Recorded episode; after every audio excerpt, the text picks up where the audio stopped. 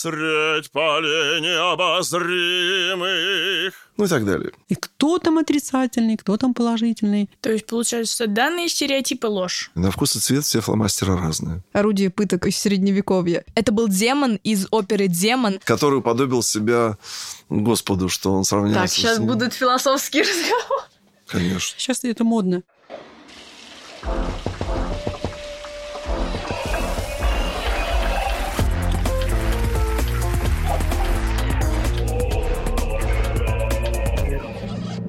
Santander.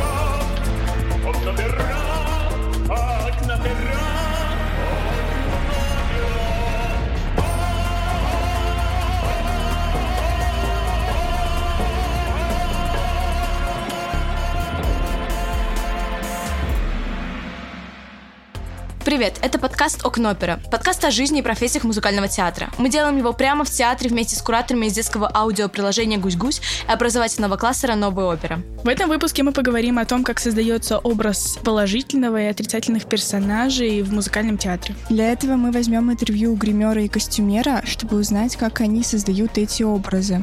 А еще поговорим с оперным артистом о том, как он себя чувствует в тех или иных образах. Ань, давай ты поговоришь с гримером. Давай.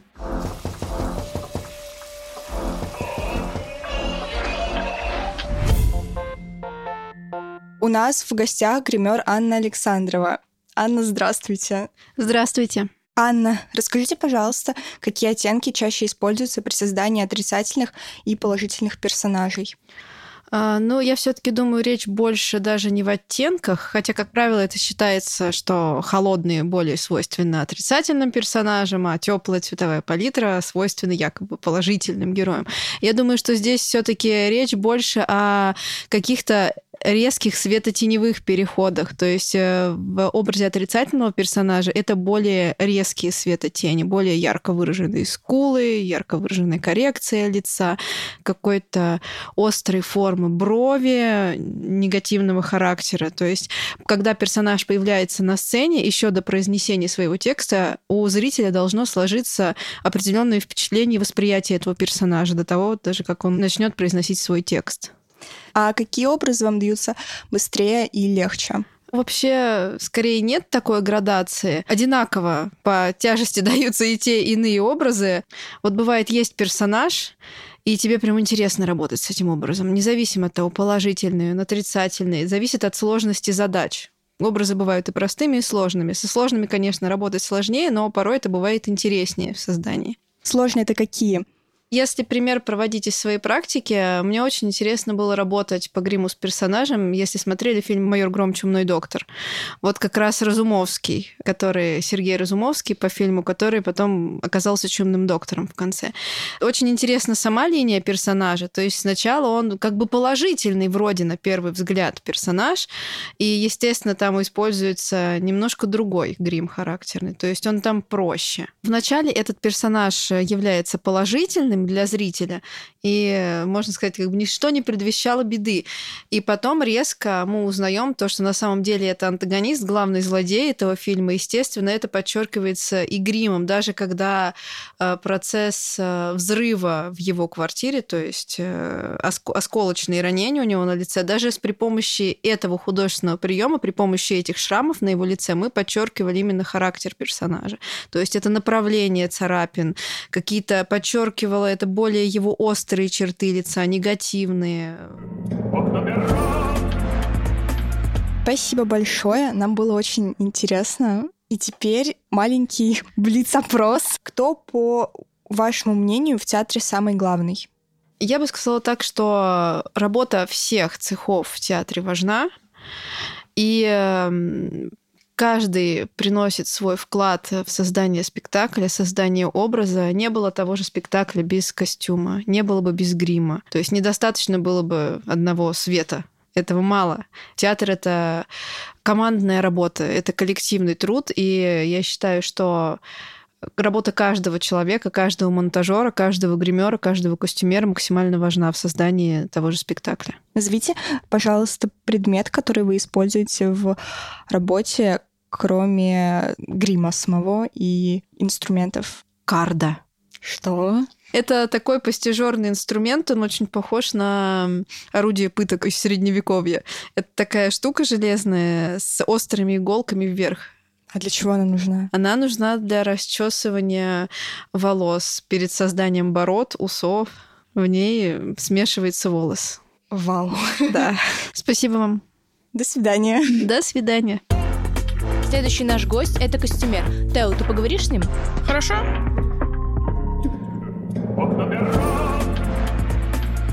Сегодня у нас в гостях костюмер Любовь Константиновна Прилепская. Здравствуйте. Здравствуйте. И наш первый вопрос. Какие элементы костюма подчеркивают отрицательный характер персонажа? Эта задача, наверное, в первую очередь э, делается, когда художники делают спектакль, они это уже прорабатывают. А мы да, участвуем в создании отрицательных персонажей. Это когда у нас какой-то концерт, какая-то елка, и нам ставят задачу, а ну-ка давайте мы сейчас бабу Ягу нарядим. И вот тут мы начинаем искать, как бы нам сделать так, чтобы это уже была баба Яга, так баба Яга. А так в основном это уже в спектакле определено задачами режиссером, художником. Наша задача все это с артистами как бы освоить и не утерять характер костюма, чтобы все, веревочка каждая на месте была. Существуют стереотипы о темных и светлых оттенках, что у злых персонажей только темные оттенки, а у добрых персонажей только светлые. Правда ли это? Из нашего репертуара я так не могу вам сказать, тем более в современное наше время у нас часто бывают, э, допустим, концертные исполнения опер, когда э, прибегают просто к черному и белому. И кто там отрицательный, кто там положительный. И это, наверное, уже доносит через как-то драматизм, наверное, произведение, как они его исполняют. А то, что все в черном, определитесь, какие они. Сейчас это модно. Опять же, возвращаясь к нашему репертуару, герои у нас прямо вот так вот взять того же Бориса Годунова. Да, там кто-то был отрицательный герой, как мы понимаем, там или исторический, или по ходу, но они все бояре, они все одеты в красивые наряды. Пойди разгляди, кто из них более злобный. То есть, получается, данные стереотипы ложь. Наверное, в других э, театрах, э, где другой репертуар, где не конкретно вот такие вот оперы, как у нас, э, я думаю, что, наверное, где-то это работает. Есть ли у вас любимый костюм? Костюм любимый есть, и, наверное, не один. И эта любовь рождается еще во время ну, постановки, когда вот этот процесс идет пошива, примерок, э, вот это вот первые репетиции, одели, не одели, сняли. Вот здесь зарождается какая-то вот э, интерес и любовь к костюму. Вот. По мне, за эти вот годы э, очень любимый у меня спектакль «Онегин». Мы давно его делали очень. И он любимый, потому что мы были очень даже костюмеры сильно привлечены в процесс. И с нами вот художник Элеонора Петровна Маклакова. Она с нами очень много работала, объясняла каждый воротничок, каждую вот эту косыночку. Он очень исторический. Вот наш Онегин — это исторические костюмы, буквально сшитые по лекалам того времени, которые взяты за основу. И у нас даже эти костюмы когда-то участвовали в выставках в музее Пушкина. Мы туда неоднократно на выставке брали, потому что они ну, буквально исторические. Вот. Они у нас очень старенькие, но они у нас очень живые еще. И они действительно любимые, потому что вот, ну, там такая тонкость вот это вот, кружавочки, платочки, вот, э, ну, вот Просто, вот просто любовь. Эти тряпочки достаешь и каждый раз радуешься.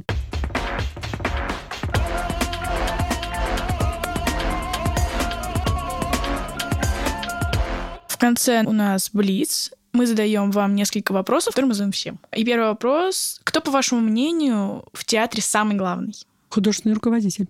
Расскажите, пожалуйста, что-нибудь о вашей профессии, что никто не знает. Надо в первую очередь, наверное, как бы там ни было, ладить с людьми потому что артист, который э, вот идет на сцену, он и волнуется, и переживает, и не всегда бывает э, здоров. Э, я считаю, что здесь секрета особого нет.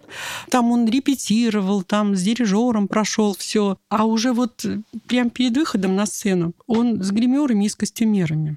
Вот весь секрет нашей работы, чтобы понимать, что артист, который работает сегодня, вот он главный персонаж. Вот я так считаю. Вот мне кажется, вот весь секрет нашей работы в этом. Очень классный и необычный секрет. И последний вопрос. Назовите предмет, который вы используете в работе. Ну, самый главный предмет у костюмеров — это утюг. Необычно. Большое спасибо, Любовь Константиновна. Было очень интересно. Всего доброго. Лада, ну что ж, теперь твоя очередь.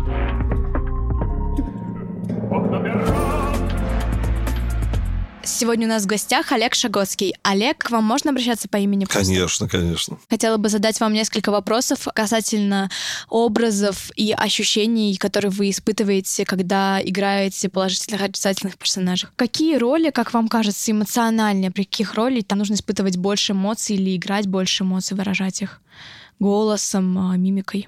Ну, мне так кажется, не все. Нет таких положительных, отрицательных, чтобы они были. То есть положительные, ты просто ходишь, не напрягаясь, что нет такого. Они все перемешаны роли. Ну, какие-то кажутся нам положительными, в конце вдруг выясняется, что совсем ничего там хорошего и положительного не было. Перевертыш или отрицательный персонаж, в конце концов, по своим поступкам оказывается вам ближе и гораздо человечнее, чем самый-самый положительный герой. А испытываете ли вы эмоции к персонажам, которых играете? Ну, то есть, например, восхищаетесь моральными принципами или там сожалеете об их прошлом? Нет, принцип другой, по крайней мере, с моей стороны работы. То есть я узнаю все про этого персонажа. То есть в каком контексте, как, что думал, там, с кем общался автор. Поскольку опера такой синтетический жанр, не всегда либретто. То есть либретто либо подгоняет под музыку, либо музыка под либретто.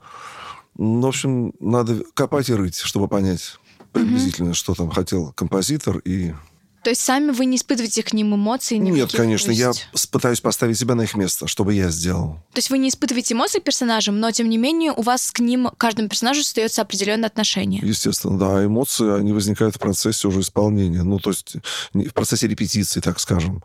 То есть ты пытаешься понять, что это за персонаж, что это за человек, что, о чем он думает, переживает и прочее, прочее. А эмоции, то есть нравится или не нравится, да. С возрастом ты начинаешь понимать, что Регалет считается, что это страдающий отец и прочее, прочее, но поковырявшись и посмотрев, думаешь, ну, как бы человек получил по заслугам. Да, жалко, наверное, и прочее, прочее, но возвращается всегда тебе. Риголетто — это персонаж одноименной оперы Джузеппе Верди. Каких персонажей вам больше нравится играть? Мне, у которых есть характер, ярко выраженный, так скажем.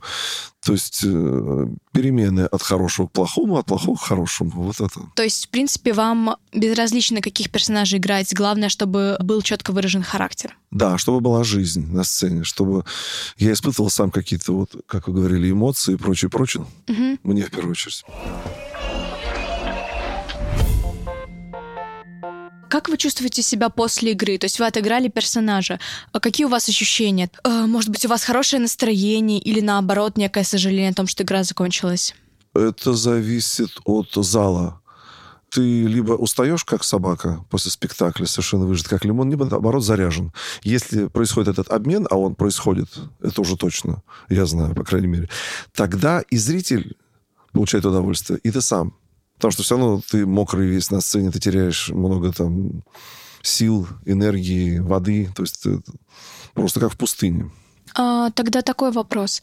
Вы сказали, что вам важно, когда публика хорошо реагирует. Но если вы играете хорошего персонажа, а, насколько я понимаю, вы играете не только э, главных персонажей, не становится ли вам обидно, когда вас ставят на второстепенные роли, или, может быть, какое-то чувство сожаления, что вы не попали на главную роль? Нет, во-первых, это сложнее играть, потому что если у тебя роль большая, ты где-то можешь навалять, где-то там, и у тебя есть возможность все это исправить. Когда роль маленькая, ты ничего исправить не можешь. Ты просто не вышел, и все, ничего не состоялось. Вот и все.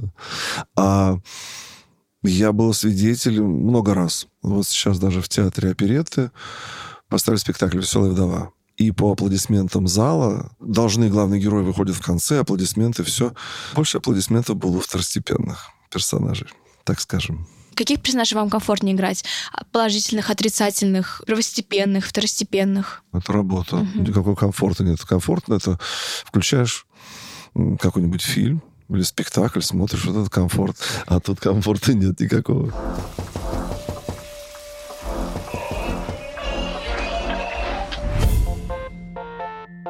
В опере баритон чаще ставят на роль антагонистов. У вас такого не было? Ну и комики, и антагонисты, да, конечно, в основном это такие злодеи, стареющие отцы, несчастные любовники.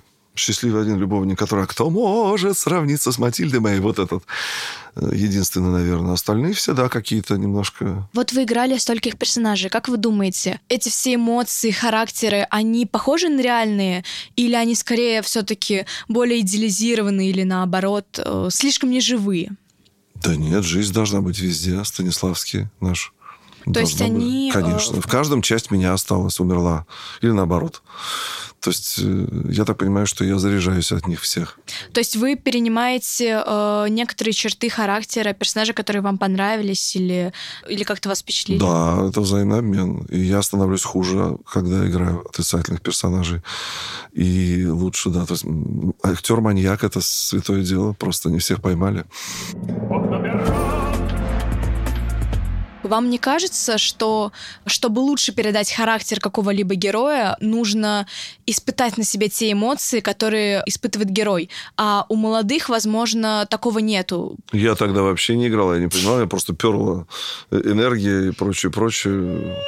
Мы, мы жили здесь, в театре, мы световые репетиции, никто там не засекал время, ой, пора домой, там пора обед. Мы не были отягощены ни детьми, ни семьями, потому что жена звонит, надо картошку купить, надо это самое. А тогда бог с ней с этой картошкой, у тебя нет жены, ты женат на всем театре. И все, как сказать, мы жили, занимались этим. Да, естественно, я только сейчас, ну, не знаю, лет 10 это наверное, прошло. Не 10, сейчас скажу. Это произошло, наверное, в 2000 году, когда я первый раз поехал на гастроли с антрепризой театра опереты. Вот это был мое, м, мои университеты. Когда в одной бригаде, э, так называется бригада, то есть они поехали, повезли спектакль, было два народных артиста, заслуженные артисты. И когда я поехал, играя Айзенштейна и из «Летучей мыши» и Данила из «Веселой вдовы», пять спектаклей «Летучка» и пять «Вдова».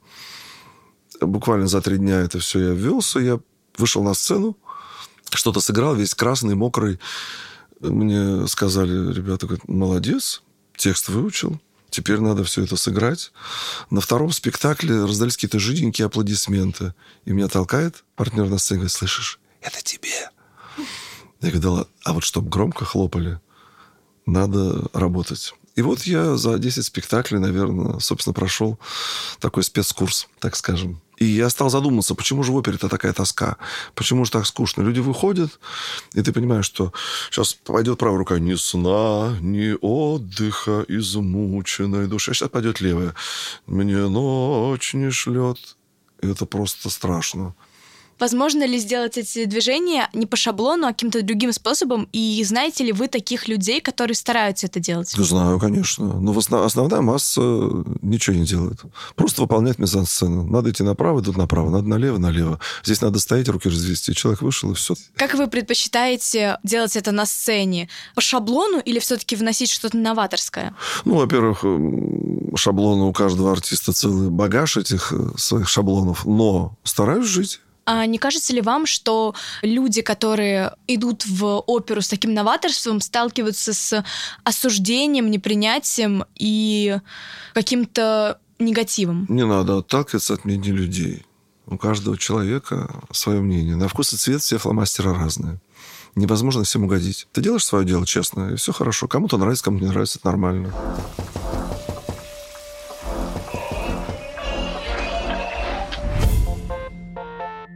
Есть ли у вас э, любимый персонаж или персонаж, роль которого вы мечтаете сыграть или спеть? Я уже всех спел. Любой бритон мечтает спеть Риголеты, я спел Риголеты. Спеть Фигара я спел.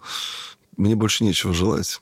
Сейчас можете спеть несколько отрывков очень злого персонажа и несколько отрывков хорошего, прям положительного, идеального персонажа. Dank, König dir, dass du zu richten kamst. Die Wahrheit kündig und treu ist mir fremd. Largo il facto della città, largo. La la la la la la la la la la. Presto, presto. Это Фигара был. Это был Фигара. Каватина Фигаро. Вау, вау, это один из моих любимых. А первый кто был? Э, Ну, первый. сложно понять. По одной фразе. Это был Толерамунд из э, Лоенгрина, Вагнер. А, Он отрицательный персонаж. А это а спойте еще одного положительного, еще одного отрицательного. Нет их таких положительных, отрицательных. Нет таких персонажей. Кто А положительный, примерно положительного, примерно отрицательного. На воздушном океане без руля и без ветрил Тихо плавают в тумане хоры стройные светил. Средь полей необозримых Ну и так далее. Это пение такое, как сказать, э, вне тональности. Я не знаю, попал или не попал в ту тональность, в которой должно это звучать. Это я просто так э, из головы взял. Я не абсолютник. Это был демон из оперы «Демон» Антона Рубинштейна. Совершенно верно.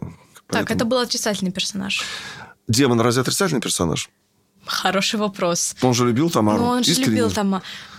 Ну, с другой стороны, он же демон... И Блин. что? Ладно, ну Люцифер, спойте еще. падший ангел, Блин. который уподобил себя Господу, что он сравнялся Так, сейчас с ним. будут философские разговоры. Конечно. На бис еще что-нибудь спойте. Кто может сравниться с Матильдой моей, сверкающей искрами черных очей, как на небе звезды осенних ночей? Браво! Спасибо. Это было великолепно. Это было из Онегина. Нет. А откуда это было? Это Иоланта. Опера Иоланта Петр Ильич Чайковский.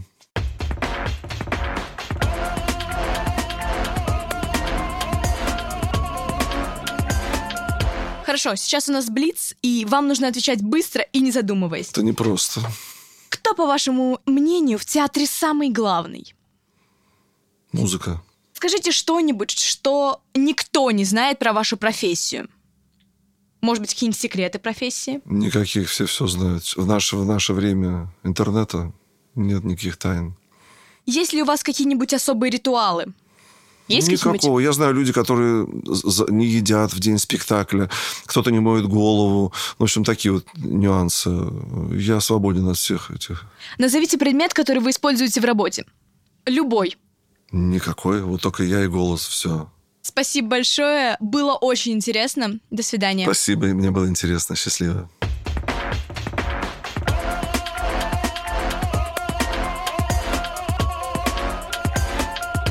Ну что же, Лада, ты думаешь, он ответил на наш э, вопрос о том, что чувствует оперный артист э, при исполнении отрицательной и положительной роли, и что он э, чувствует в целом? Мне кажется, наш вопрос про положительных и отрицательных персонажей был изначально неверным, но он рассказал нам, э, что, в принципе, для актера роль не так важна, как сам яркий характер и реакция публики. Это было интересно. С вами была Лада. С вами была Аня. Всем пока-пока. Спасибо всем, кто нас слушал. Всем пока.